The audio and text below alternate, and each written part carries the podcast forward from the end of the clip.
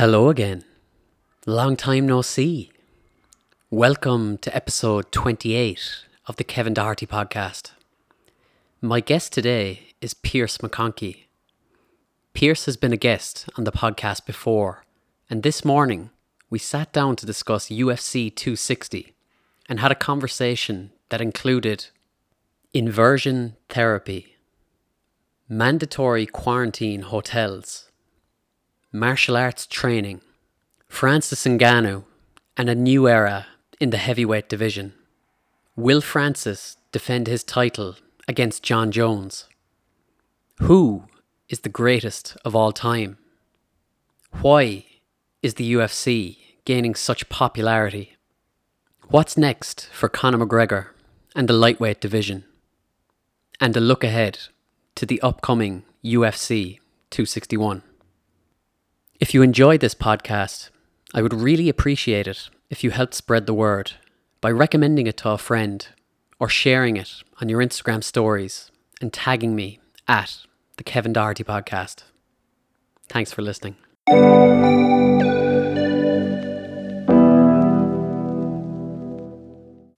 Pearce McKonkey, it is Tuesday, the 30th of March. The birds are chirping, the sun is shining. There's a feeling of lockdown one, the great lockdown in Dublin.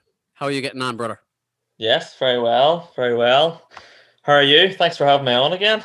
No bother, man. It's it's been think a it's been a long year, time since it? we. Yeah, I was gonna say it's been a long time since we've uh, properly had a chat. But uh, it's fantastic to see you.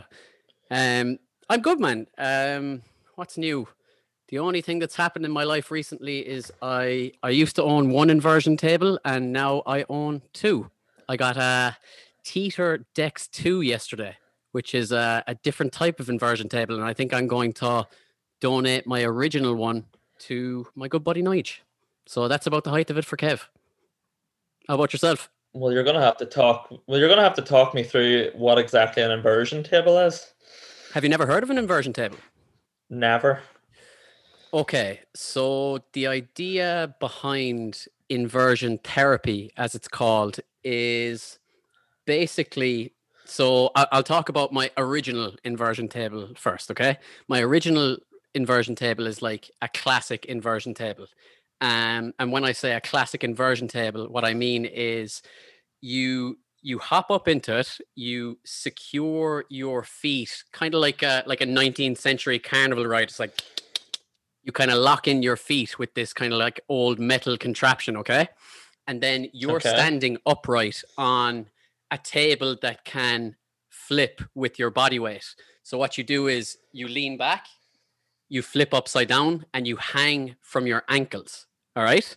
And the idea behind it is that it's supposed to really help with spinal decompression. So if you have any back injuries, if you have and any sort of lower back injuries especially or even if you just want to strengthen your back it's a very good way to to strengthen those muscles and to to release tension in your muscles but i did a little and there's a fantastic head rush as well i cannot tell a lie it's it's a magnificent feeling Can it go horribly wrong? Like, can you like overextend and then you're like left crippled for the rest of the week, or is there like uh like what way does that work?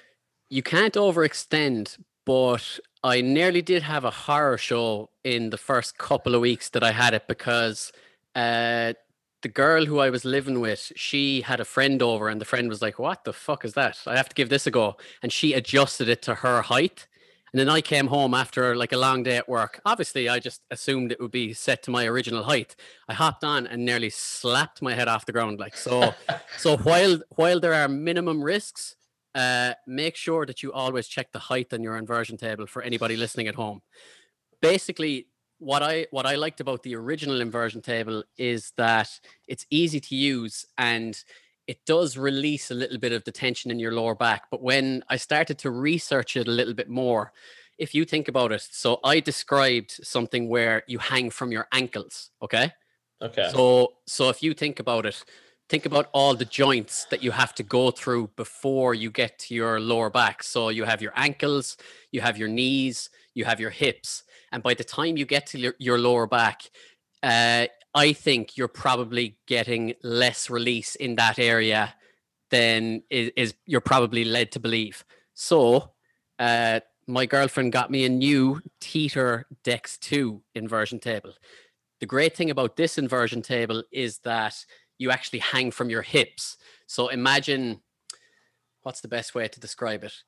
Uh, when I'm upside down, it looks like I'm sitting at a desk. Like I'm, it looks like my feet are like this in this right angle. Like my feet are here, my hips are here, and you literally hang off the edge of the table from your hips and that I, I noticed the difference in that already. It's it's a magnificent thing.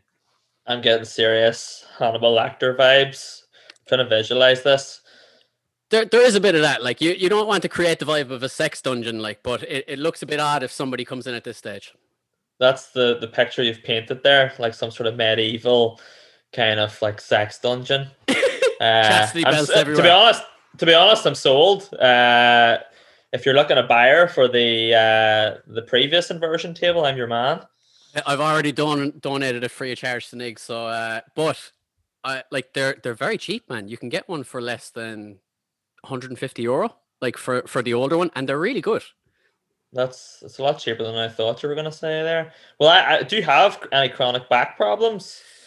Not that I have bad back problems, but I'm very much of the opinion that with your lower back, it only takes one injury and then you're fucked for the rest of your life. So what I like about the the Teeter Dex 2 is the way it it positions you. You can actually do a lot of back exercises, you know, like back raises and stuff like that. So mm-hmm. that's what I'm trying to kind of focus on with the with the new inversion table. And a lot of people like the chiropractor. I would have been under the assumption that the chiropractor is like something if you have a back issue, you know, obviously go to the chiropractor. But like I've heard recently, like a, a lot of people, uh, I think uh, it might have been Rogan. I might have heard this from Rogan. I, I get all my bro science obviously from podcasts. but chiropractors are kind of useless. They're kind of it's a bit of a gimmick, is it? Again, it kind of depends on who you talk to because what I would never try to underplay is how powerful the placebo effect is on somebody. Like they've done studies where somebody needed knee surgery. They've mm-hmm. done basically a placebo surgery where they made a small incision, like basically they made the outer cut on the knee and 12 months later people reported extreme improvements in their knee. So there's bizarre things that the mind can do. Like if you think a chiropractor is helping you then it could be helping you. But i've also heard the origins of chiro like being a chiropractor is quite skeptical and when you hear like you're a doctor in chiropractic medicine that's not like a doctor doctor if that makes sense did these people who uh, had the knee issues. Now, were they led to believe that they were getting a knee operation, or were they were they in on the uh, on the joke too? No, no. Obviously, you can't you can't think it's a placebo. Like you can't think it's a placebo when you're doing the thing. But yeah, they were yeah. they were basically told like they got they got put under by is it general anesthetic is the one that puts you out and local anesthetic numbs an area. Yeah. So they were put under general anesthetic. They were told that they were getting full reconstructive knee surgery, and literally the doc- the surgeon just. Uh, it sounds like a shitty reality TV show as well. It's like why play people's lives? But like, I know because these these guys could end up going and doing a triathlon or something, thinking that they have exactly. you know, full recovery of the knee. but there is, there is weird things where like there's there's been weird stories where like people have been misdiagnosed with with cancer and subsequently die in the next three to six months because they believe they're terminally ill. Like the mind is a weird thing, man. That's strange. That's actually frightening to think about that. I have no back issues, but I have like really tight hamstrings, uh, really like tight hamstrings, weak glutes. Uh, so anytime that I'd like do a squat or do like leg exercises, my back obviously makes up for the weakness in my legs and my and my uh, hamstrings. And then the next thing, I've got to really, I've sort of tweaked my back for the week. Um, if you have the space in your house for one of these things, uh, it would revolutionize your life. I guarantee it.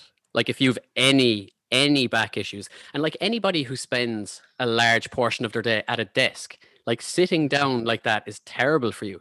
And just the relief you get from hanging from your hips and using the weight of your body to just release your back muscles. I can't recommend it highly enough. I've, I've only had the new one 24 hours like. I must look into it. I've my my hip flexors as well. Like I'm supposed to be doing I'm supposed to be doing exercises like uh I'm supposed to be doing what do you call them? It's basically for your hip flexors to build up your sort of flexibility in your hip flexors. Is that's like a hip extension or the opposite? Yeah. Yeah. What, what do you call the one? Is it bridges where you're lying on the ground? Um, are you talking about like glute bridges or planks? Yes.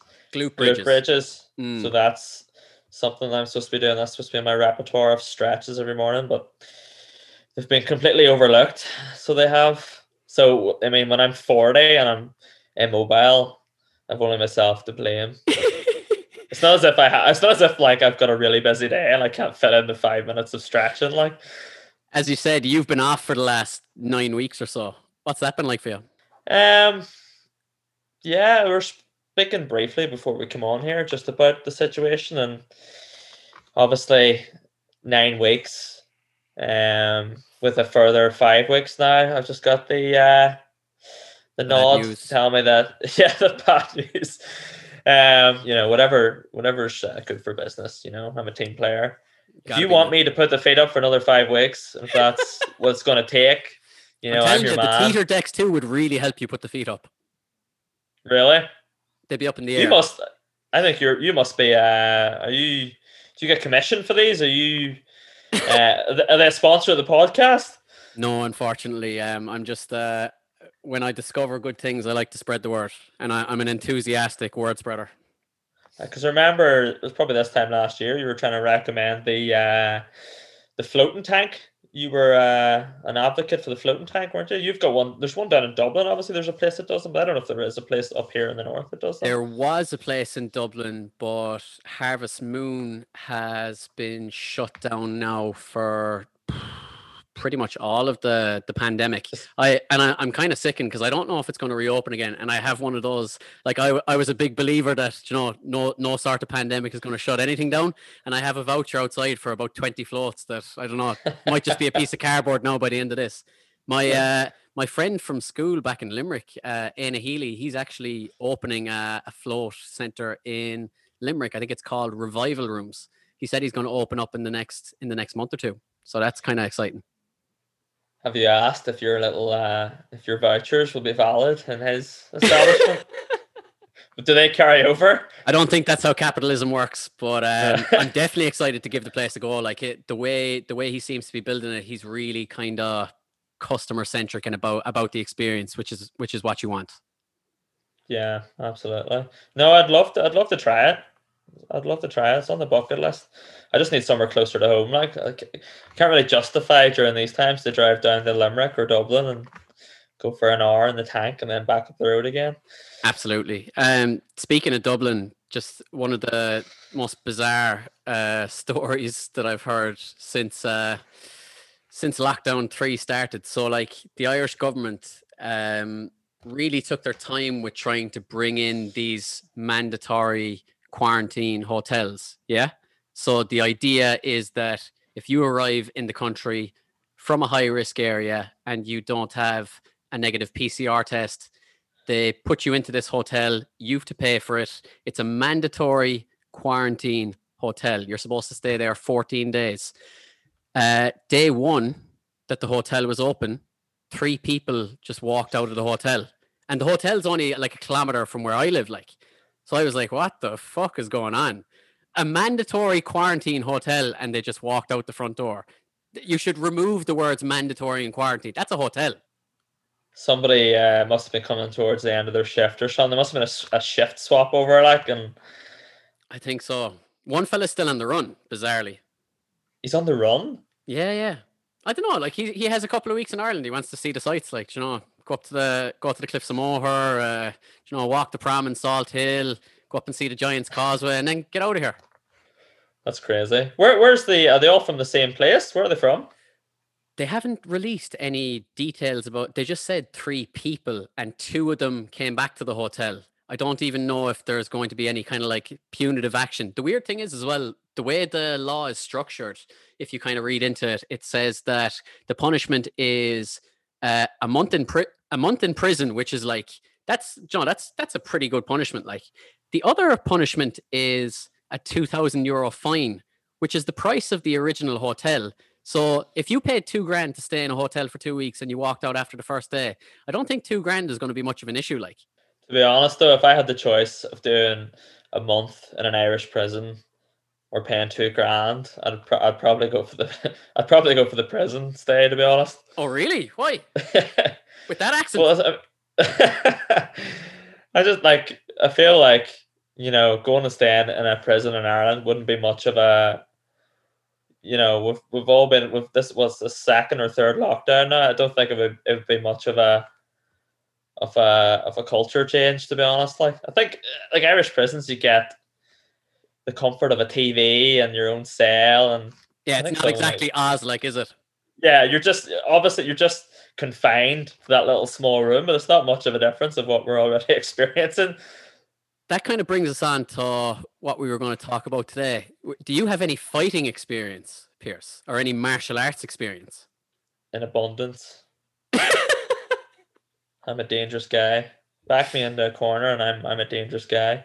Um, fighting experience, not particular. In my younger days, like I would probably have got into a lot of scuffles. Um, but as if growing more mature and I've uh no, I think the last fight I got into was probably university, probably first year university. I remember getting into a scuffle in a nightclub, and that's that's going Fight, back fighting over 10 years ideas, obviously. I kind of do you know what it was? It was uh I was in a nightclub in Belfast, and just out of nowhere, I was just sought on by like three or four guys. I think it was like a mistaken identity thing. Um, but that was the uh, but I say three or four guys. It sounds worse than it actually is, but you know, with the adrenaline rush, it's like, and it's over in like thirty seconds. There's maybe And, two. and uh, which hospitals were they brought to? um, that's a good question. Um, it was one of those things where when you're getting like when there is like three or four people and you're getting maybe like touched to the back of the head and any sort of space that they can get in the adrenaline and because it's over so quick like it always sounds worse than it is but you walk out completely unscathed Yeah, when that adrenaline starts pumping, like eh, you can't feel the punch at the time. Exactly, and I think all of them were probably a lot bigger than I was. Um, and as I say, three or four people, it, do, it does sound horrific. Like, but I don't think I don't think there was any. I don't think I was injured, or I don't think that you know I walked away with any sort of. You know, there was no there was no pain or anything from it. It was just kind of over in a flash, and that's I think I think that's the last time I got into a fight. Have you ever trained martial arts? Never, no. I boxed. I used to box when I was younger. That's a martial art. Um, is it? Yeah. Okay. Um, I boxed right up until I was about 15 or 16. So I Really? Did, did it for about two or three years. Did you ever compete? Did you ever spar? I did, yeah. The way it worked, we would uh, train Mondays, Wednesdays, and Fridays. So you do all obviously all your cardio and bag work each evening, and then at the end of the evening, you'd be called into the ring to do a bit of sparring. So you'd spar sort of three times a week. Wow. Um, and tournaments. Then you you yeah you'd go to a couple of tournaments throughout the year. I actually did. I'm actually you're talking to a Tyrone champion here, Kevin. really? Really, I still put that in my CV.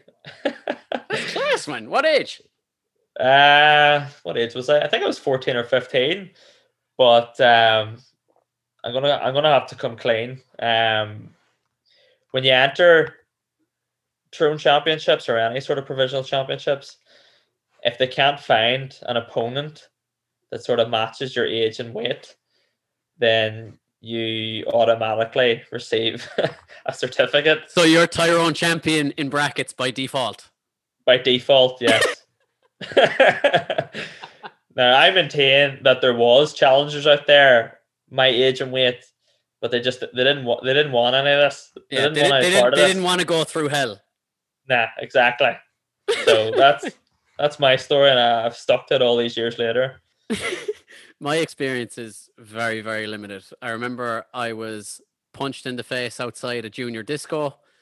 I didn't return with any physical violence because I was just shocked.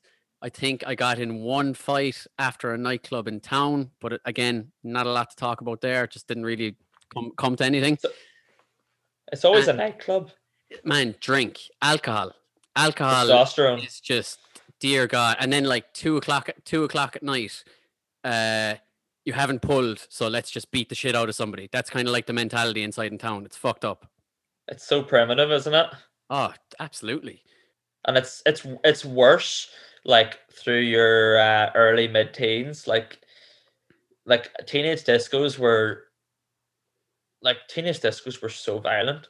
I don't know what it was like in Limerick, but where i grew up in cookstown like it was just and it was so tribal like it was towns against other towns and it was just as you said it was dangerous. Like it was it was underage drinking wasn't the biggest issue of teenage discos. It was definitely the it was definitely the, the, the violence like. And i think as well at, at underage discos it's like when you when i think of like uh like going to a nightclub as an adult i always think drink plays such a part but at an underage disco lads would go there just 100% to get in a fight like like they they'd know a hmm. fight is going to happen like they don't need a drink. And, and because because they weren't able to obviously get a drink inside because they didn't sell alcohol these teenage discos what would happen is you would meet for pre-drinks and there'd be like a group of 10 guys you know drinking up a lane. And then they'd be going to the establishment you know completely lit yeah. and full of testosterone and and the first thing you know on their mind is you know let's let's get into a fight. Let's you know let's ruin somebody's night. And when you when you were out you were so careful. You didn't want to look at somebody the wrong way. You didn't you're always you didn't want to give anybody any excuse. Exactly because you just didn't know. Even you know even if it was one guy you you knew he wasn't out by himself. You, you knew you know that he had a crowd of guys to back him up if something if something did kick off so it was I think as well, I was an innocent kid. Like I was an innocent kid. You know, like like Limerick was rough enough at the time, but I was kind of like in a, a very safe area. I remember the first time I went to a junior disco, and you'd see like remember when you were like thirteen or fourteen, a sixteen year old was a man, and you'd be Yeah. like, oh dear God, like I, you're you're entering a shark pit here, like. especially if, if he had a wee mustache Oh yeah, yeah, absolutely, man. Isn't it weird the way mustache is now? uh, When's the last time you've seen a man wear a mustache unironically or for just Movember? sometimes like whenever i shave i usually shave it into a mustache and just take five minutes and acknowledge it in the mirror Are you talking Stalin, Hitler? I don't really have a strong mustache. Um, it's kind of like a like a Mexican car dealer mustache. Um, kind of a weak mustache compared to the rest of my facial hair. I could grow a good beard, but the mustache is always like the it's my Achilles heel. Like you can always, um, yeah, I've always had a weak mustache, so I'm always jealous when I see a good strong mustache. Like a Tom Selleck or something? Yeah, like I never take part in Movember. I hear you. I'm I'm the same. Like I, I don't know if I could grow a, a proper proper mustache at this stage yet. I think if I could, I definitely would. in terms of martial arts experience then like again i'm quite limited i unlike you who actually boxed i completed like a four month beginners boxing course so like if if somebody tried to rob me and jumped out from behind a corner and had pads and shouted a combination i might be able to do something but besides that i'm kind of a bit fucked So, sound only- Brian Cattle. The only other thing I've done is before the first lockdown, I started uh, jujitsu in the gi, and just before, so I got maybe like six or eight lessons in with that, and before that, I tried one no gi session in like my local gym, and I remember even in the warm up, I did like two cats tumbles, and I was like, oh, I fucked up my neck. I was just like, oh it was it was brutal i remember like i was i was like uh what would you call it? Like rolling with uh, a fella and he was just dominating me slowly. And at the end of it we were chatting and he was i was like uh just talking about like you know membership and this and that. And he said that he was paying like a much lower price. And i was like i was like oh, it's it's that much for you? Like why is that? And he was like i'm 16 and i was just like right. Is this it was Ruiz having this conversation as he was on top of you, dominating you? I was i was trying to befriend him as uh he's tried to slowly choke me out you're at the you were at the bottom asking about membership fees, just procrastinating. I wonder how much this is going to cost me. keep your friends close and your enemies closer pearce Well, I I tried to transition from uh, boxing into kickboxing when I was about fifteen or sixteen, and my first night of the uh, of kickboxing training, I remember uh, they couldn't find anybody to sort of spar with me because everybody was obviously at a different level because they'd obviously been training for much longer than I was. Obviously, it's my first night. I didn't anticipate sparring on my first night of kickboxing anyway, but they must have thought, oh, he's come from boxing. Like he can obviously he can handle himself a wee bit. He knows what he's doing. So the only uh the only person that they were able to throw me in the ring with was this girl who wasn't even like uh, I'm not even talking like a girl who was like an elite kickboxer. Like I think she was much younger and much smaller than me, and I think it might have been like her first week or uh, her first week or two as well. And I remember they put us in the ring together, and they actually, you know, fully anticipated us having a sparring session, and it was the strangest experience. It actually was that strange. I never went back. That was the one and only time that I went to the training. what happened I was like 14 or 15 and I had a spar against this girl who was obviously it was her first couple of sessions too, and she was maybe 13 or 14. And it was just kind of like I was, it was kind of like punching in slow motion kind of thing. And I think I might have threw a couple of kicks at like her ankle or something. Um oh god, it was the strangest experience. But you Um, retained the Tyrone championship. It wasn't on the line. I made Ah, that quite I made that quite clear. Boxing man, you never make the big fights like. Yeah, that that's it. It was corrupt, you know. Um, but I, as I said, I went to one session and never went. That was enough to put me off. Like, It's strange how one bad experience can just it, it can close the door on something that you're interested in. Like you, it, it's so important to have positive early experiences with something that maybe not for you at the time because you had done a bit of boxing, but if somebody's going to walk into a martial arts gym, you want it to be a friendly communal place where you can learn from the absolute ground up. If you have a bad experience initially, it can really just close that door, if that makes sense. yeah, and the girl, I didn't actually know the girl, but in those kind of situations, like you're never going to forget a face. So I would, uh, I would see her from time to time around the town. Then I just recognize her face. I think we had a mutual understanding where we would recognize each other, but nobody would, you know, you would just ignore it and walk away. But it was kind of like every time I seen her, a shiver went down my spine. um, this past weekend, UFC 260, there's a new heavyweight champion of the world. What did you think of the main event? Stipe Miocic versus Francis Ngannou. was it ever in doubt? I see, like, uh, I think it's so easy to play like armchair quarterback or hindsight fucks with you. I, I in the run up in the week before the weigh in, before you saw what Stipe was on the scale, what Francis was on the scale, Stipe ended up coming in like close to 10 pounds lighter. Yeah, 10 like close to 10 pounds lighter than the first time he fought him. Before I saw Stipe step on the scale, I thought my heart says Francis, my head says Stipe. I thought Stipe was going to find a way to capitalize on his wrestling. And I thought if Francis didn't knock him out in the first round, possibly the second round, I thought Stipe would win. But I think that's what everybody sort of uh, thought. But I think I I don't know for you, but I think inside the first minute, I think it was obvious Ngannou was just going to win it. just how measured he was and just how good he looked, I think it was just obvious that Stipe was in a completely different fight. Yeah, I thought I was really impressed with how patient Francis was. I was really impressed with how he had definitely made the right decision to move MMA gyms and get some real top class coaches. Like his his kicking game was quite good, but as soon like the the absolute turning point in the fight was Stipe went for a takedown. Francis reverses it, takes his back and beats the shit out of him. Like sprawls like a wrestler.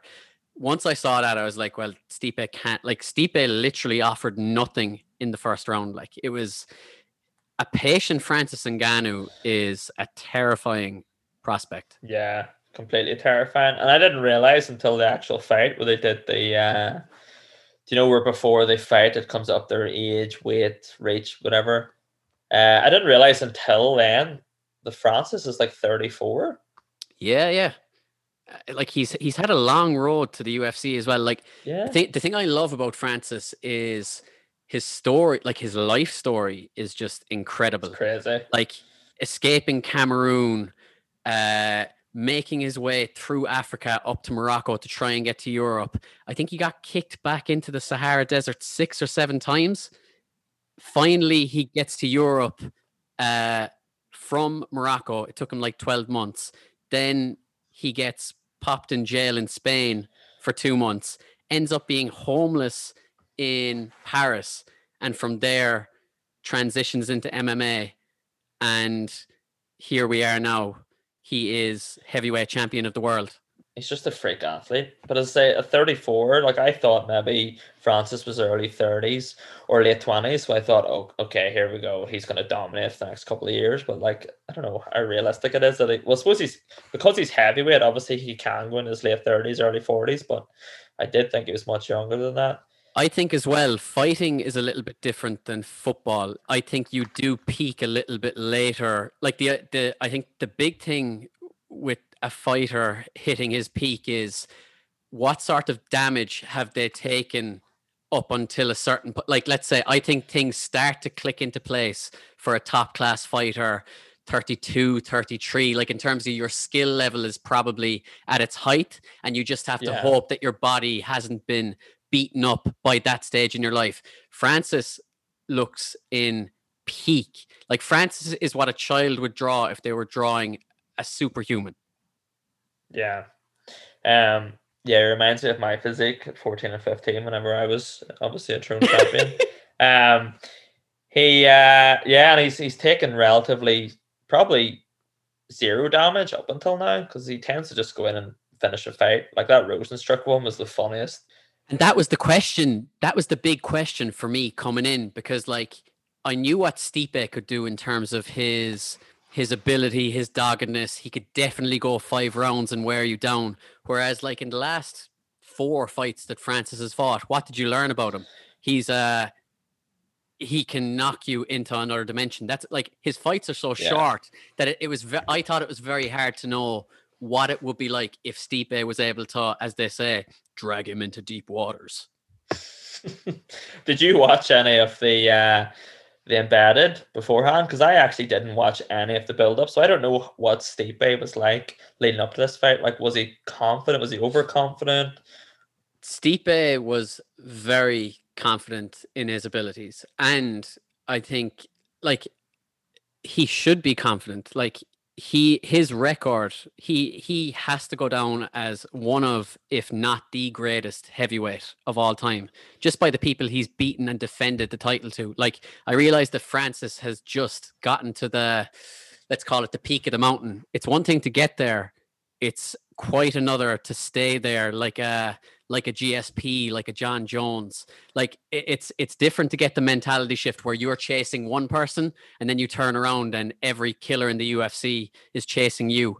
If you didn't watch the the embedded as well, uh, have you heard much of Francis? Like he is like the nicest guy ever. Like he is just a gentle giant. Like Yeah, I remember like the first fight, watching the build up to the first fight with Ngannou and Stipe, and obviously like the whole UFC hype train was behind Ngannou.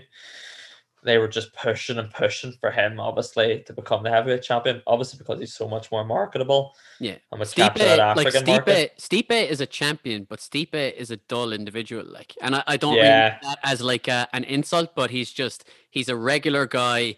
If he if he had like a real personality, like he like he's he's still a firefighter while he's a UFC Yeah. heavyweight champion. Like Stipe's story should be the all American story, but Stipe never really liked that side of the business, and I think Stipe used that fuel of being an underdog all the time to kind of drive him on. That seems to be what you got as well from from the build up.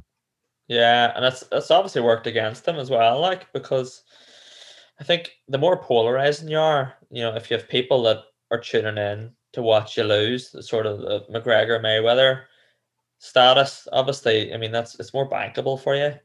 Yeah, like a fighter or hate a fighter, you you just you just as a fighter you just need to, people to feel an emotion either way. Exactly, exactly. And I, as you said, I don't think anybody feels anything towards Stipe. He's just, I think people recognize and acknowledge that he may be the greatest heavyweight of all time, but I think because he isn't polarizing and he doesn't divide opinion, it's easy just to to lose him. I think as well, like just what what amazes me about Francis is that three years ago he was dominated, dominated by Stipe. Like Stipe fought the best fight he could against that man, and what I loved about Francis afterwards, you saw him fight Derrick Lewis. He looked like a broken individual. Like he looked scared of getting Yeah. hit, scared of getting into a fight. That that air of invincibility that fighters carry around until it's broken, it looked completely gone in Francis. And the punditry in UFC, it's it's very reactionary. As in, once Francis lost that first fight and subsequently just didn't perform against Derrick Lewis, it it felt like everybody was writing Francis off. And I think there's nothing sweeter than a redemption story against the man who dominated you three years ago. And to pull it off in such spectacular fashion, Francis is a superstar. But the big question is who is his next fight going to be? And if it does end up being a certain ex light heavyweight champion, can Jones do the business on him? Ooh, good question.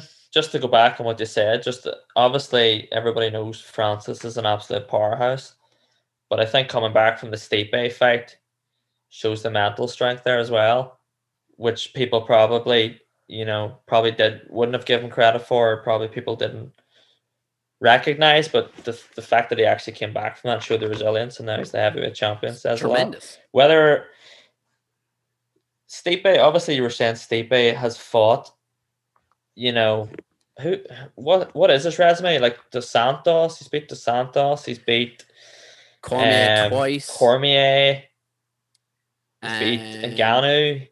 Ngannou.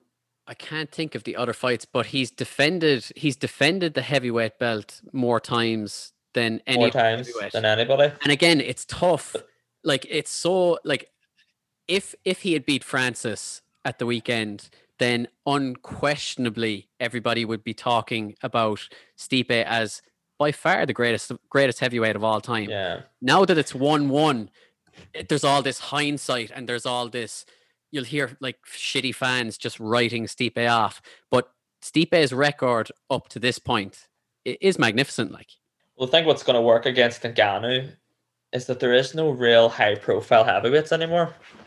You know what I mean? I think anybody who's top 10 and Ngannou's already went through them.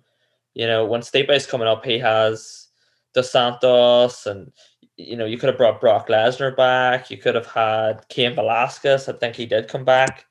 Um, for Ngannou, the only high profile name for him to fight would be another state Stipe fight, obviously. And I think he has three options. I think he has three options. One has to be like if like the thing people hate about boxing is that the big fights sometimes never materialize. The good thing about the UFC is that the best fighters, like there there are some exceptions in different organizations, but essentially the best fighters in mixed martial arts fight for the UFC. So the best fights can be made.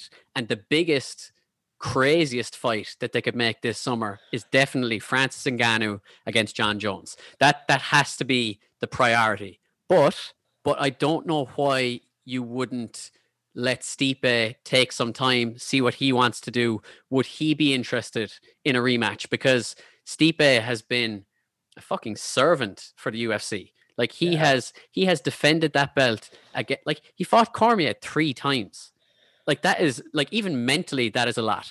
But the other fight that could potentially happen is Francis Ngannou has a loss on his record to Derrick Lewis. Nobody wants to say that. like that's like well maybe because he's because he's just recently become champion that could be the first title defense. Derrick and Lewis Derrick Lewis just knocked out Curtis Blaydes. If I like, actually, if I was advising Francis, I would say take the take uh, the Derrick Lewis fight and tune yourself up, get a little bit better in terms of wrestling for the eventual Jon Jones fight. That's that's the way I would look at it.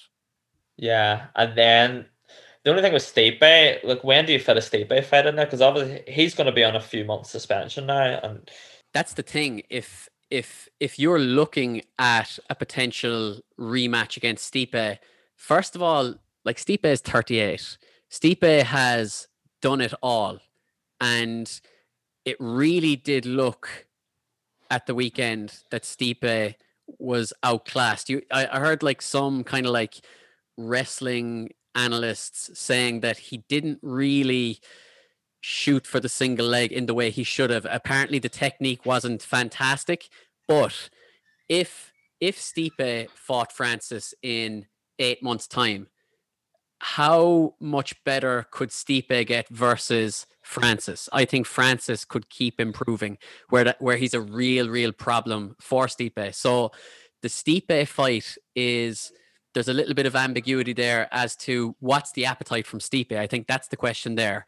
Derrick Lewis would 100% fight Francis Ngannou next. He is he is ready to fight Francis Ngannou, but I think you have to you have to try and make the Jones fight. You have to.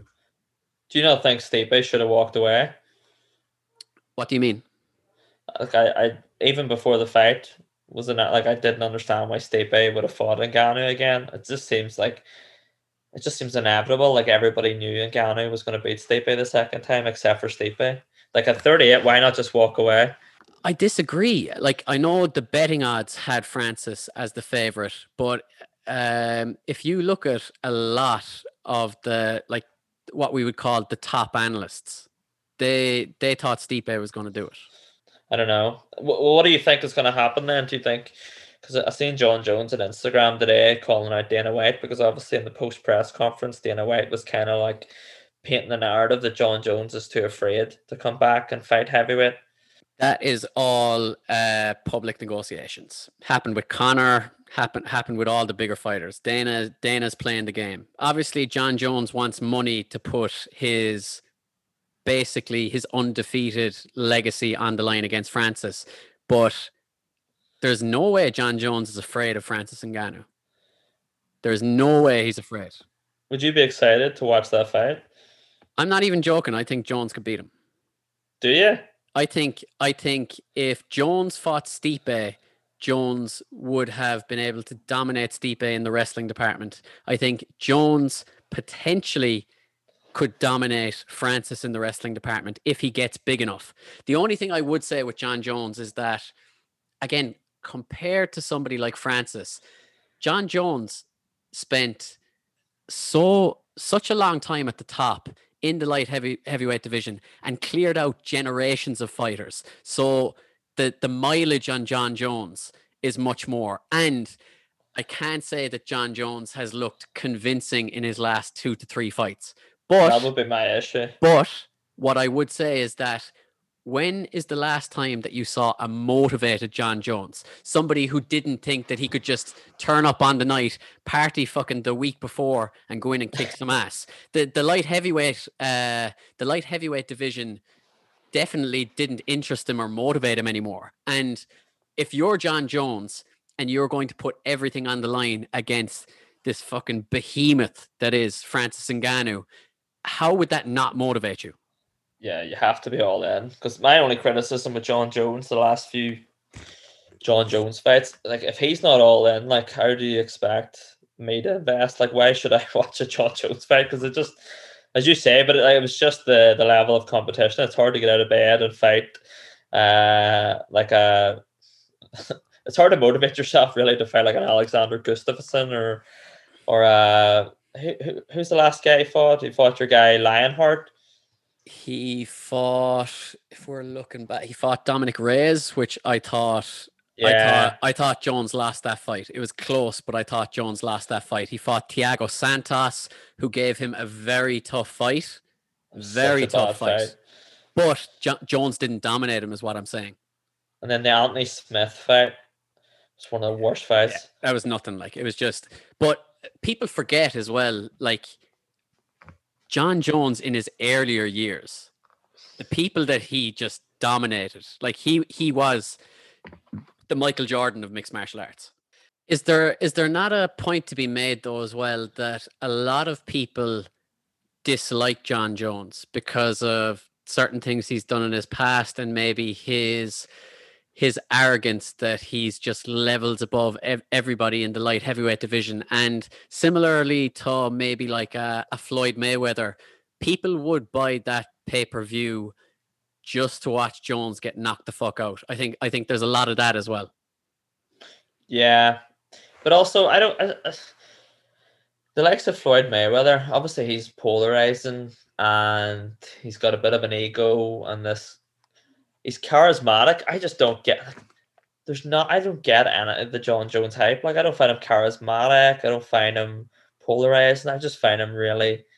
I know I'm in the minority, but I just I just find him uninteresting. But I think as well, because you There's, probably got into MMA at a certain point in time when Jon Jones had already cemented his legacy as one of the greatest that it's hard to it's hard to it's hard to grow up hearing the name Michael Jordan and then to watch him play baseball. You know what I mean? You're not getting you're not getting the best years of Jon Jones. Like Jon Jones was never a spe- spectacularly flamboyant personality. He was just a phenom in the octagon. I I can't believe you've actually compared Jon Jones to Michael Jordan. Who else is at that level in MMA? Like, are you telling me there's there could be a Netflix ten episodes on Jon jo- on Jon Jones? He has a pretty interesting life, but the, uh, answer me the question: Who, who is, who is, uh, like what they've done in the sport? who has done more than Jon Jones? Who has been more dominant than Jon Jones? Do you mean just uh, you know competitive wise, like competition, like beat who's put in front of him, or do you mean like somebody like McGregor who's completely transcended the sport?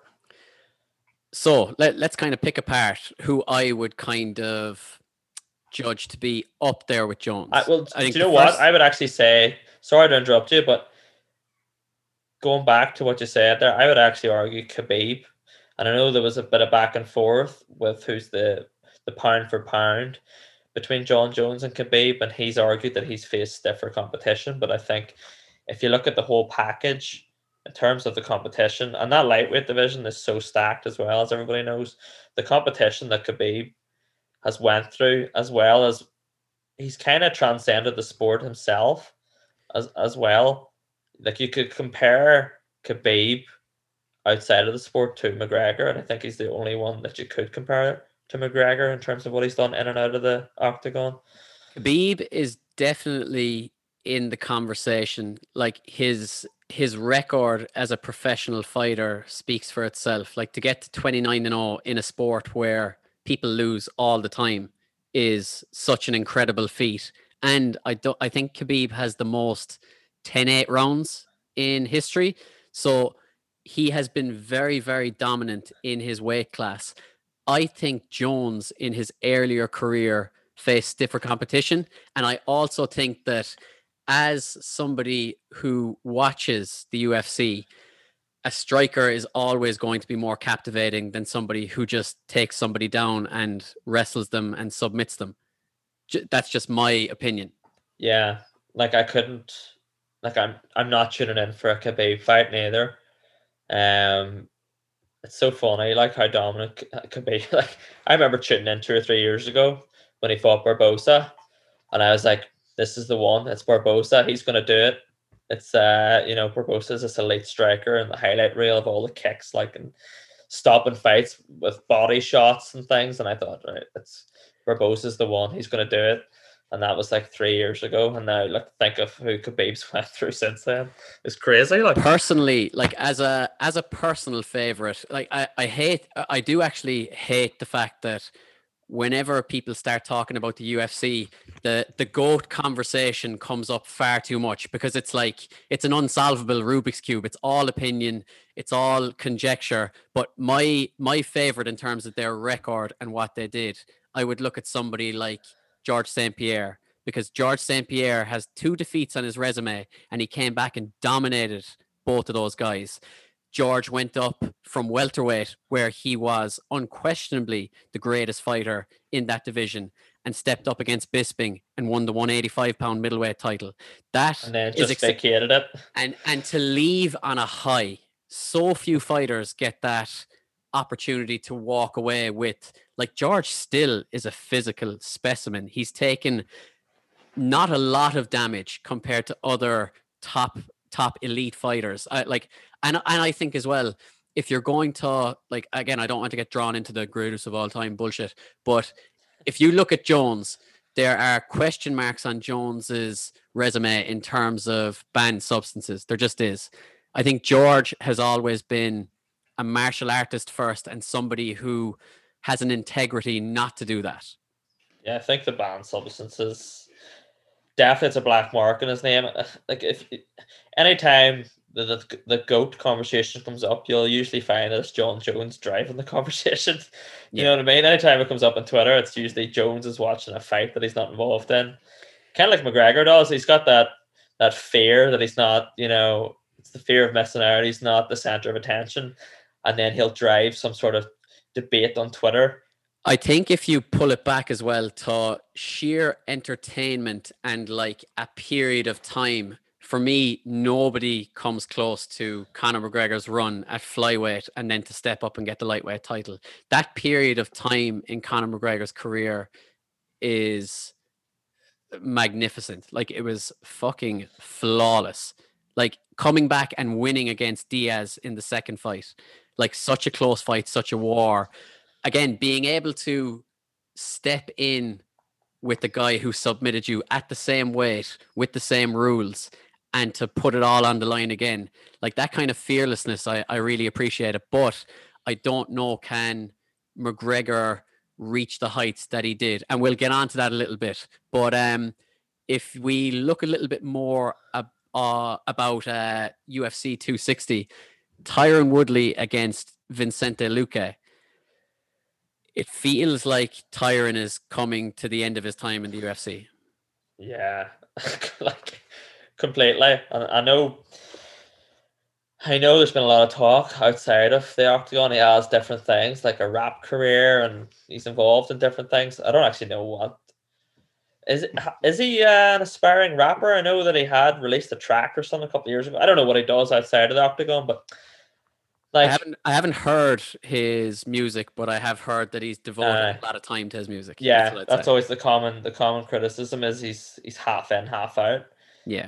Um that's another guy just needs to walk away. It does feel like it at this stage. Now you could you could argue that who has faced stiffer competition in his last four fights? If you look at Tyron Woodley, Tyron took on Kamaru Usman Tyron took on Gilbert Burns. Tyron took on Colby Covington. Tyron took on Vincente Luque, and he actually looked the best uh, against Vincente Luque.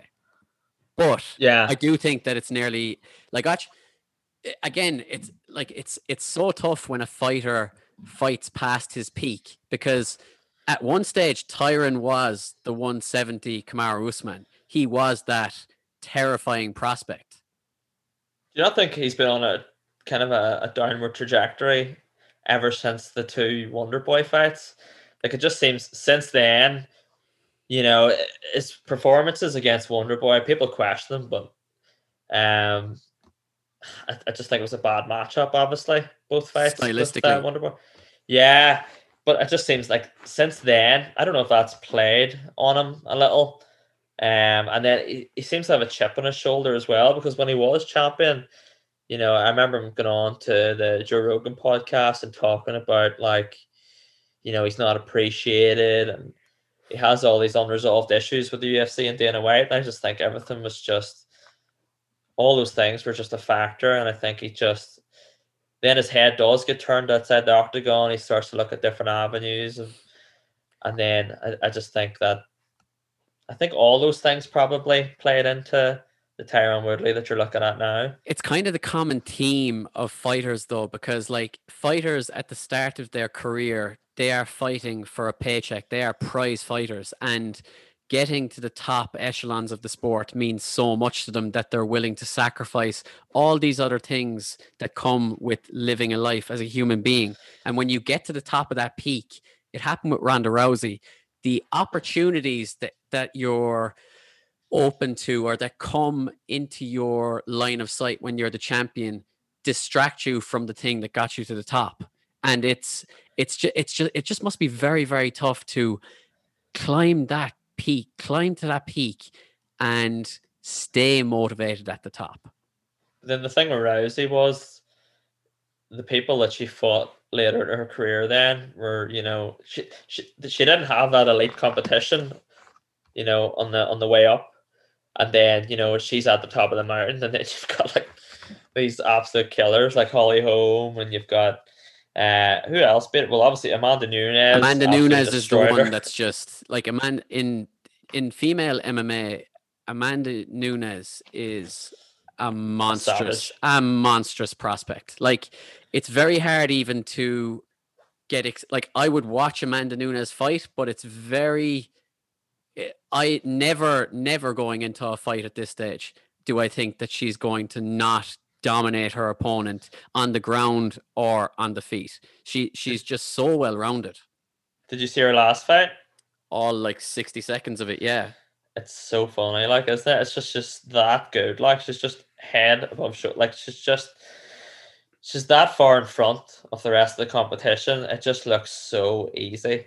Yeah, it's there. There's she's levels above anybody in her, and she is the only UFC champion who has defended both belts at the same time. Nobody's done that before.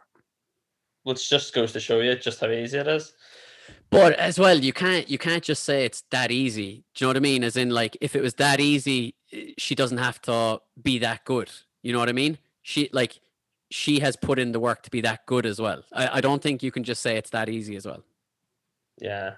She's just I think is it partly the UFC's fault as well? Like have they not got like the like the gap between Amanda Nunes and the rest of the fighters in her division? Like why is it so wide in comparison to the male to the male divisions? You know what I mean? Why is she so much better than number two, number three, number four?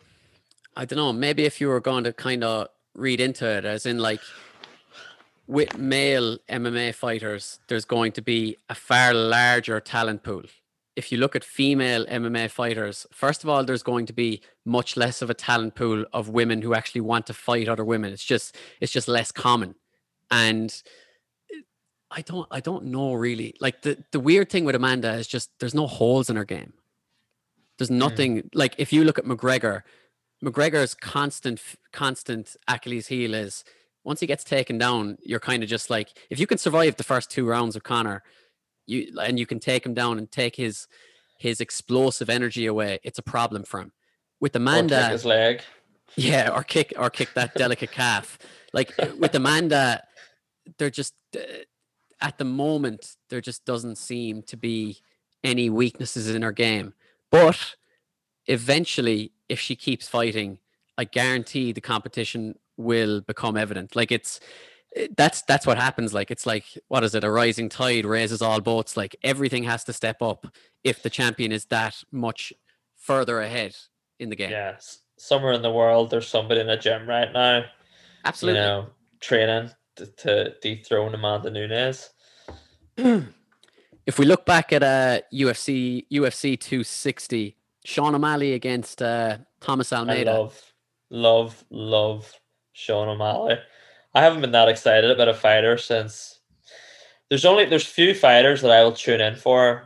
Like, no matter what, I'll tune in for them. Sean O'Malley's one of them. Cody Garbrandt's another. Uh, and obviously, I hope they uh, I hope they put Garbrandt up against O'Malley. I would love to see those two fight each other. What do you enjoy about O'Malley? It just, I don't. It's just different when you watch him. It just transfers better. Like everything just looks so sharp. It just looks so fluid. It just it just looks like such an elite fight. Like when you're watching it on screen, just the way he changes stances and his. Looked at, his feints the last day was just, like he's he's looking backwards and and blind striking and stuff just, like that. Just just the rawness of him as well. The fact that he's also got this social media presence, and obviously they were kind of critical of this walk off thing and how he wanted to go viral. But just I think that aspect of him too is just he's just he's very relatable. You know what I mean? He's just mm. you can tell that everything he does is for it's just a drive, you know, excitement, get fans on board. He's, eh, he, I just find him really relatable. And when you're watching him on, like, he just looks like a really wiry guy. Like, if you picked him out on, you know, if you're on a night out, like, and you pick a fight with Sean O'Malley, like, you know, like, you probably think I could take this guy. You know, what does he weigh? 100 and what, 35 pounds. He's wiry. He's got multicolored hair, and he's just such he's unbelievable. Like I think as well, it it always helps when you're a flamboyant character off screen and in the octagon, you can back it up with moments that are just, as you say, they go viral. Like Sean Sean O'Malley's striking, like in all facets, his kicking game and his his striking game, like with his hands, they're just at such an incredible level. And he's such a young guy he he's he's he's another one who's trying to put it all together. Yeah, he's one of the he's one of the rare few that has everything. So Every has... everything like he, uh, do you know what I mean? We haven't really seen him testing on the ground yet. He has a purple belt in jiu-jitsu. No, I don't mean actually everything is in skill set. I just mean the whole package in terms of marketability just, and he so can marketable. Yes, yeah, yeah, yeah. and he's so like, relatable. Like somebody like Khabib, Khabib couldn't have that presence. Yeah, that, like larger than life presence outside then, of the octagon. Then, yeah, and then go in and just and like, and maul somebody, somebody, maul somebody, maul somebody. It's just like, what am I exactly? Like, what? Exactly. Whereas the likes of Sean O'Malley, you know, when he gets in there, like it's always from start to finish, you're just at the edge of your seat. I've been thinking about this recently like what do you enjoy about the UFC? Like what's what keeps you following it and tuning in? If you had to have a think about it, I think it's it depends who you're watching. Obviously, I mean, there's some fights that I'll take no interest in, so it's not it's not just the sport because I won't watch the prelims and I'll maybe watch half the main card. So it's the people that I'm actually invested in, and it's watching them fight, and it gives you like a little almost like butterflies when you're watching because you know the margins of error, you know, you know, one slip and they're bait, and you've been following their story. So it's kind of like if I'm invested in the actual fighter, it's just it's just the, it's it's the butterflies, it's the excitement of watching them and watching as you said with McGregor, like watching his rise, that meteoric rise.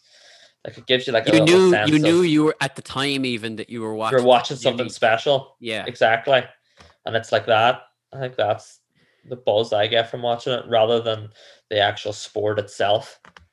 Because I'm still, I still don't, I'm still, I, I still don't grasp a lot of the sport. What's you know what I mean? I'm still, Exactly, I'm yeah. still a layman. You know what I mean. So it's it's the characters, it's the story arcs, it's the emotional investment that the the fighters do outside the cage that gets you to watch them inside. Yeah, exactly. For me, like one of the big things, like if I kind of compare it to football, like I was obsessed with football for a few years, but what UFC has kind of captured in me, uh, like one of the main things that really uh, lets you understand fighters is that they're far more willing to hop on a podcast and talk real, like just be themselves and talk about the grind of what it is to be a fighter, the setbacks they face, and you you get this kind of real human element from listening to them talk in long form. Another thing is compared to football, Premier League, there's 38 games in the season. There's no way, even if even if Sky Sports build it up to say every game counts, not every game counts. It just doesn't. Yeah.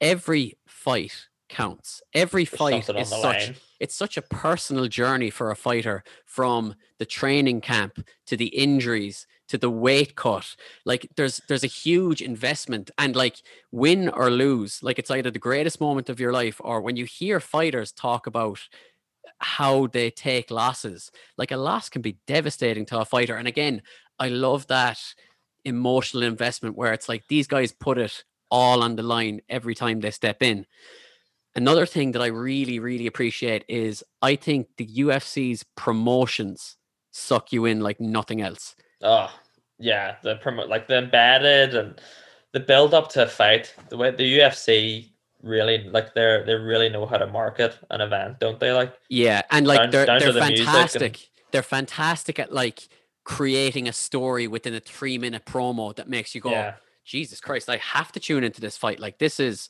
you you get a sense of what this guy's doing, you get a sense of what that guy's doing, you're like, all right, this is an event. Like I'm in. And then I think the other thing compared to something like boxing, the vast majority of the time, if the fans want to see a big fight, the fight will get made. Hopefully Jones and Ngannou does get made.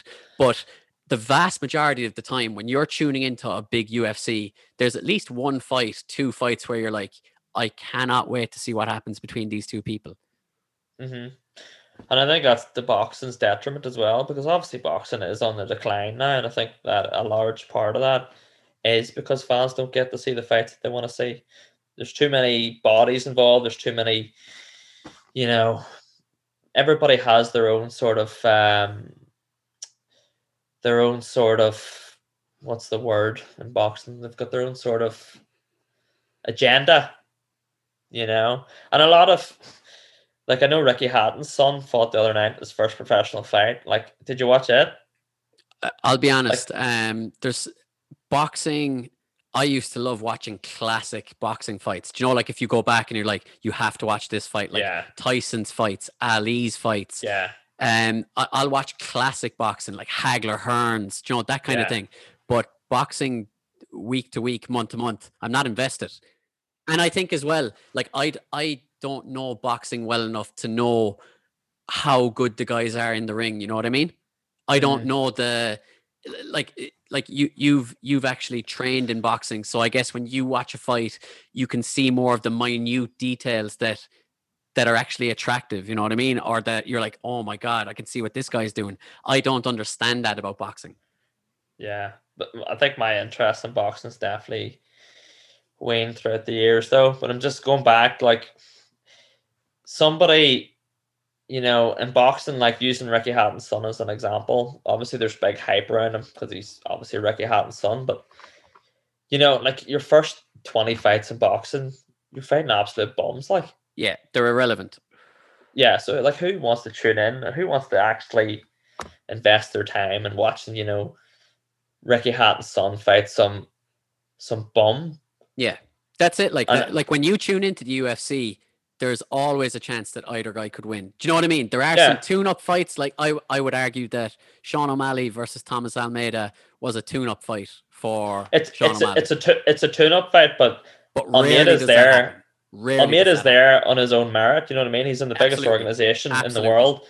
He's there because he's one of the top fighters in the world. Absolutely. He's not i agree. you know what i mean? Whereas in boxing they're just put up against journeymen and there's you know there's people there's boxers that are there simply just to lose and to you know put the other guy up on a pedestal. Yeah. You know i remember uh, a couple of weeks ago tyson fury's younger brother tommy fury is a reality star slash boxer and he's fighting some guy with a record of like i think like 18 fights and 18 losses. You know how like how how, how do you take that seriously? And that like how how do you get invested like like yeah like like fighting is entertainment and Exactly. fighting it has there has to be emotional investment I mean, again as you said like when you when you see somebody who's stepping into the ring to get a win on their record, not to not to have a fight, if that makes Mhm. sense. It's just Yeah. uninteresting. Exactly. And what like after that fight, what do you learn from that fighter then? Yeah. You know what I mean? I think as well, if you compare it to MMA, I like I would argue that boxing is the sport of fighting with your hands. MMA is just much closer to a fight. Yeah. hmm I know. It's funny because if you do watch boxing now, if if you are a UFC fan and then you do watch a boxing bout, like it's just it's so it's almost just it's one dimensional. It's quite uh, watching two people jab each other for three minute rounds. It's just it's it's it's it can get quite mundane. Like unless you're, you're watching a knockout artist, like unless like oh like you want to see somebody knocked out in boxing, like that's that's what you want. If that's what everybody tunes in for. Exactly. Yeah. Nobody tunes in to watch somebody win on points over over 36 minutes. Like, Yeah. you know, you want to watch a quick knockout where I just think with UFC, there's so many other dimensions, you know, there's so many ways to win a fight. It just makes it so much more interesting. If we look forward in the month ahead, there are some interesting fight nights coming up, and then of course we have UFC 261 as well. So in the upcoming fight nights, we have Darren Till versus Marvin Vettori, and the next week we have Robert Whittaker against Kev- Kelvin Gastelum. What are your thoughts on both those fights? I Till is fighting who? Sorry, I don't recognize that guy. Is he top 10? Marvin Vettori, I think he might just be top 10, but I, I think it's more like Till will be the favorite for that fight. Is it going to be middleweight or is it welterweight? Middle. Middleweight? I don't think Till's going to fight welterweight again. No, he just looks deplenished at welterweight, doesn't he? Um, I think. Uh, I don't know. Obviously, Till's going to win that. You would, you would, you would think. Till needs a win.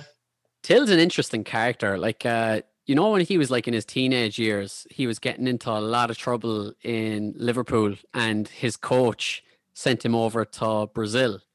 He Uh-huh. learned he learned Portuguese over in Brazil in like four years. Within two months, he had a uh, had a girl pregnant over there. Like he he's a he's a wild cat. He's Classic. crazy. Like yeah, he, Classic he was on a he was on a podcast and he was telling the story. He was like, uh, I flew to Brazil. Within two months, I had a, a woman pregnant. Darren Till has arrived. what do you think of Darren Till? I I don't mind him at all, but I'm not I'm not a massive fan of him. Like I I like his character. I like his kind of like not taking anything too seriously, having fun attitude. But with a guy like that, similar to need- McGregor, you need to back it up with wins. yeah, you, he you needs to be can't- winning. You can't, you can't be you can't be cocky and lose. It just doesn't. Yeah. it- like there's a there there's something has gone wrong. Like you what you're talking and what you're doing aren't matching up. You can only be you can only be a confidence hype train until you lose. Yeah, like think like it was only three years ago he was in a title fight, and now he's like, you know, he had the obviously he had the hype train behind him going into that Woodley fight, and then ever since, like you, you rarely hear of of, of Darren Till. Really. The only thing that I would say is that if Till does beat Vettori, um, Till is one of the only fighters that Adesanya has mentioned by name recently. So if Till puts on a performance, Adesanya might single him out for his next middleweight defense. they're both they're both kickboxers, aren't they? Yeah, stylistically, it could be very interesting. I don't know if Till has enough to beat what Adesanya brings at middleweight. I, I don't know, but I would love to see him get the opportunity to fight for the belt. Yeah, that would be interesting. But I think he's Till's quite decorated. Like before he went into the UFC, is he not with kickboxing? I think he uh, was very very successful kickboxer. I think I think he has the potential to be a world champion. I definitely think he has the potential. He just needs to, yeah, he just needs to sort the other stuff out. Like, as you say, the way he carries himself outside of uh, the octagon, it just doesn't match what's happening inside. He just, he, ne- he just needs everything to align for him. He just needs to. Uh, I think the biggest watching Masvidal, Till. I think ever since the Masvidal fight, Till's kind of been on the uh, on the down ever since that fight. It was kind of a really because it was a home crowd and because he got kind of embarrassed. You know, in Liverpool, I kind of think ever since then he's kind of been. I think as well though that like that happens where one fighter has to go down for another fighter to rise to monumental status. Like Masvidal, Masvidal for somebody who hasn't fought in a fucking long time is still one of the most popular UFC characters at the moment. Does he get it done? Against Usman at 261. Yeah. hmm Just to finish on Whittaker Gastelum, I think that'll be a tremendous fight. Uh, Gastelum looked very, very good in his last fight. I think Whittaker will edge it, but I do think that that'll be one to definitely tune into. If we look at 261, the card at the moment is Usman Masvidal 2, Wei Li Zhang versus Rose Namajunas, and Valentina Shevchenko versus Jessica Andrade. I would guess like it's a weird one. I I like the character that Masvidal is. I accept that he did take the first Usman fight on short notice, but when I look at Usman versus when I look at like Masvidal, I think Usman will always find a way to win at the moment. I think he's I don't. I, I, think don't he's very, very anybody can beat dominant at the moment. Yeah, he is. Yeah. He is at that level at the moment where just like even against Gilbert Burns, when Gilbert Burns knocked him off balance and then lost his head and just, do you know, like just the moment got to Gilbert Burns and he just he tried to take his head off. Usman, as soon as he got hit, instantly he just went back into patience, calm, survive, and then started to dominate again. Like eh, rarely do you see somebody that's that controlled in the chaos. Yeah, I think that's the thing with Usman. He always looks to be completely in control in a fight. Um, I think obviously Gamebred took that fight in short notice, and we haven't seen, you know, what he could potentially do with a full camp. But I still don't. I just obviously they always say there's levels to the game. I just don't think Jorge Masvidal isn't on any comparable level to Kamaru Usman. I think the same. It'll be the same outcome. I think Usman will just completely dominate him. If I if I had to make a prediction, it would nearly be similar to what I would have predicted for Stipe versus Ngannou. I would say if Masvidal doesn't knock him out in the first two rounds, Usman will grind him out in the five. I don't even think Masvidal has the potential to knock him out.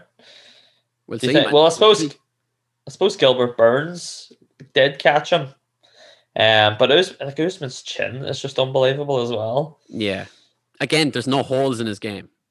No, he just looks yeah, he's just he's just the complete, um, the complete athlete, isn't he? Like I think I think it'll be interesting to see how the UFC market that fight as well. Because as you said at the moment, I would be reluctant to watch the second fight just based off what happened in the first fight. They're really going to have to get some interesting angle on the story. Like why why does Masvidal think that he could potentially win the welterweight title against Usman when the first time he just didn't offer enough? Didn't offer enough.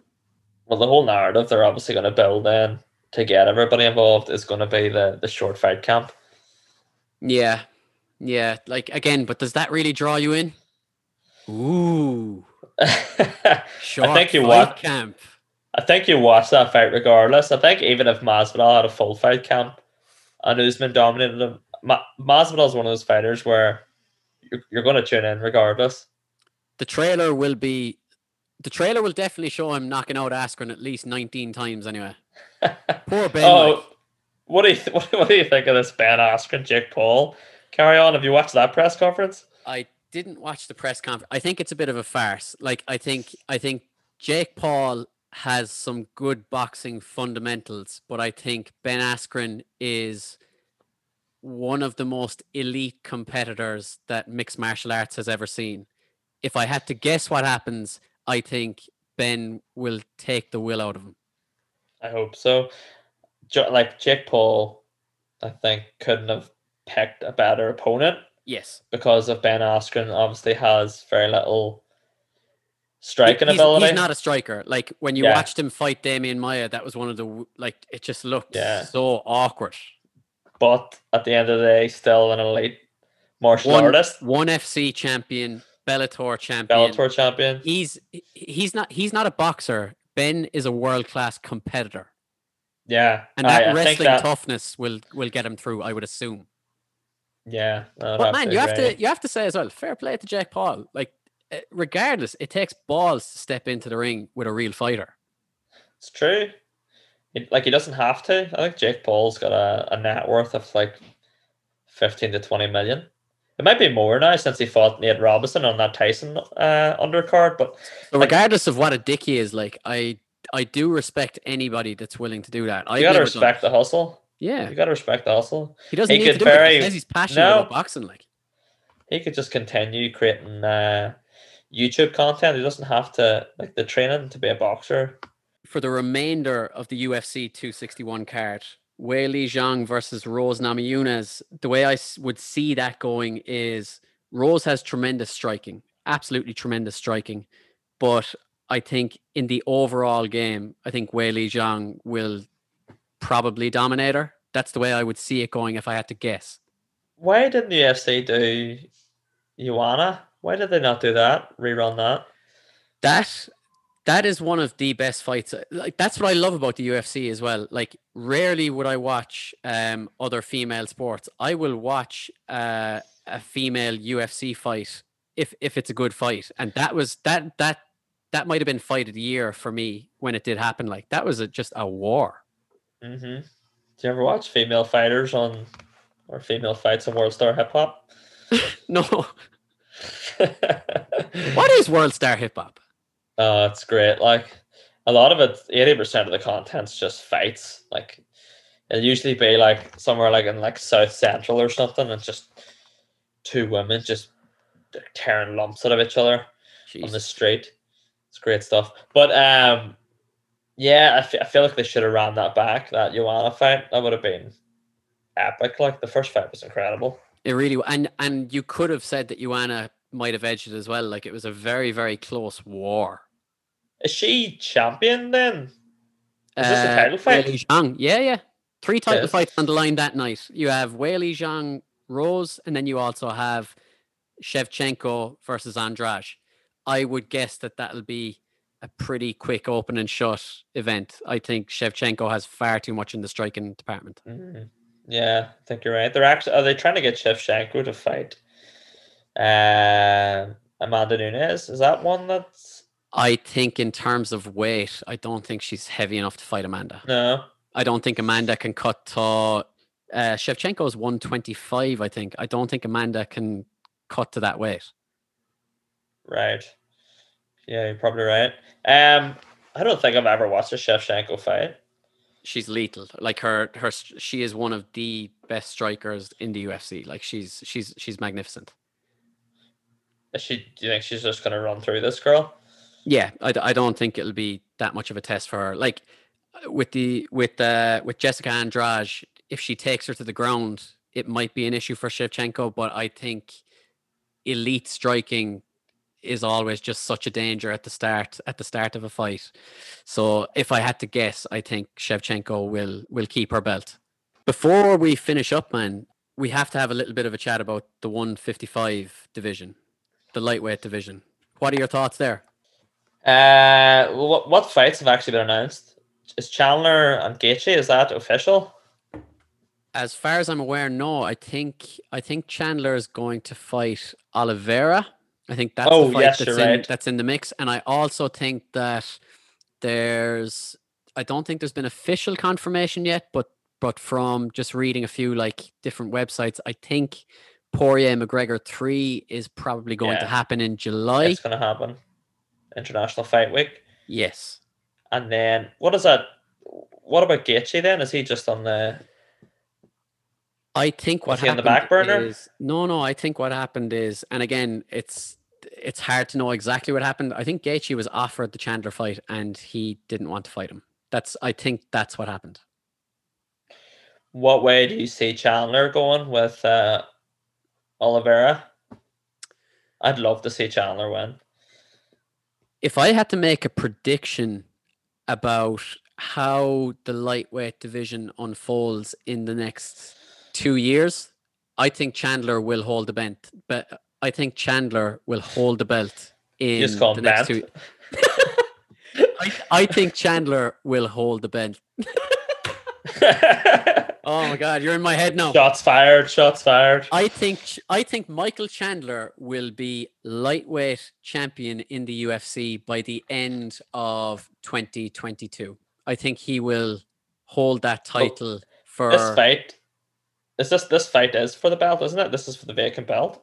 no, uh, they haven't they haven't announced anything like that yet. I don't I think I think what what Dana is still trying to do is this nearly tournament format. So I think I think the winner of McGregor against Poirier will most likely fight at the end of the year for against Chandler uh, Oliveira. That's the way I would probably see it going. Dana White is desperate for McGregor to get the belt again, like isn't he? Yeah, yeah. Like it, like by default, like he if if if like the the late great Tyrone champion that's sitting in front of me could win by default, he would give it to McGregor. Like Oh, Dana is all about the promotion. But what I would also like to point out is that there is a fighter by the name of Islam Makhachev that is coming up the ranks, and Okay. he eventually will be as dominant as Khabib. I would see that happening as well. Where's he from? Is he Dagestan as well? Yeah, yeah. He Khabib trains him like Khabib cornered him in his last fight. He, I would describe him uh, probably as good a wrestler as Khabib and a better striker. Hmm. Similar, similar style, similar dominance, but he can strike. He just he So- need so like what they're talking about potentially as well is Islam against Gaethje, but nothing has really been announced yet. All Islam needs is a name. All Islam needs is Top ten. take, take a name, but he will be big in the sport. Give him just anybody in the top ten. I'd just give him like Tony Ferguson or something. He might he might fight Ferguson as well, just because there's that old backstory with Khabib. But yeah, um, or like a or like a Kevin Lee or something would even propel him. Kevin Lee at 155. Hmm Does he still fight at 155 or did he move up to 170? Kevin Lee's a Is he guy. one seventy? Is he one? Is he fighting at one seventy? Who was his last fight? I always just associate him as a lightweight. He was a lightweight for a long time, but I think the weight cuts were getting just so brutal. Oh, that's right. So he got that staph infection and stuff. Yeah. Oh yeah, you're right. So I think Um, he's out of the mix. Like uh, 155 has to be the most stacked division. It's crazy. So it is. It really is. But I want to see Chandler win. I like Chandler's story. Where do you think McGregor goes from here? Like, how do you see his career? Let's not say ending, but what do you think the the limelight of his career looks like in the UFC? It's difficult. Um, yeah, I think that loss against he needs to he needs to win this Poirier match for just to give the UFC option. If he doesn't win this rubber match with Poirier, there's there's absolutely nothing you can do with him. You, you can't you you can't market him the same way. Like you can't put him in line for title fights anymore. And if he's not fighting towards a title fight, like what do you do with him? Yeah, I I think I think Conor definitely has the potential to beat Dustin in a rematch. Like I think Conor's very good at making adjustments to his game, and I think he would have realized that that heavy boxing stance. Like the sad thing is. McGregor went into that fight a little bit looking past Dustin and probably looking at the upcoming Manny Pacquiao fight. So he was definitely like bringing um is it Phil Sutcliffe is his boxing coach like bringing him back into the fold. You could see that he has definitely really put a lot of time into his boxing and that was kind of evident in the way he was standing. Like when you're fighting a southpaw as well and you're a southpaw that that first leg kick is just such a such a danger to you. Like and as well Mhm. if you look back at McGregor Poirier 1 Conor had that light karate stance, and the calf kick wasn't the devastating weapon that it is now. It just wasn't used. Yeah. Is the guy Sutcliffe, is that the guy he pulled from the Crumlin Boxing Club? Yeah, yeah, it's where Conor learned to box. Yeah. Yeah, so maybe the game plan just was it just wasn't right. Hopefully he does.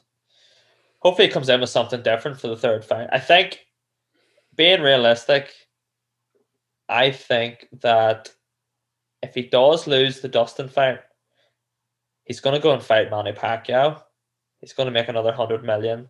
And then I think he fights Nate Diaz for the third time and then calls it quits.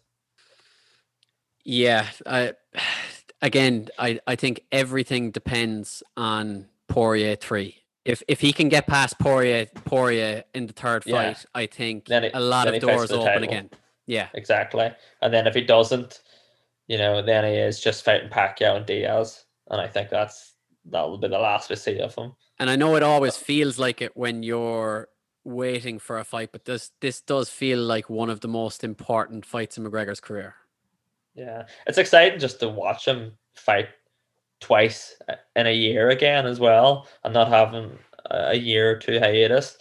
Like we only seen him fight two or three months ago, and now he's going to fight again probably in July. I do think as well with uh, a character like McGregor, uh, like uh, a villain like McGregor, I think I think being a nice guy and not having the fans to react off, like eh, part of McGregor's game is that he makes his opponent want to take his head off. Like he he gets fighters emotional, and I think not doing that to Poirier was just such a a mistake. Such a like he just overlooked him. Like it didn't matter with the cowboy fight. It didn't matter because you knew you knew that McGregor was going yeah. to find a win a way to win against Cowboy. Which is so reckless. Like like watching Dustin's route to that fight, the people that Dustin fought and beat was ridiculous. Like, and he was just, you know, Dustin at one fifty five is a different animal. Oh, he's a, he's a savage. Like, so he is. Like, I don't I don't think McGregor even wins the next one. I just think it's the same outcome. I guess we'll have to wait and see. Pearce, man, it's been an absolute pleasure catching up with you and As always. this morning. Let's uh let's try and do this again when we get past UFC 261. Let's do it. All right, man. Peace.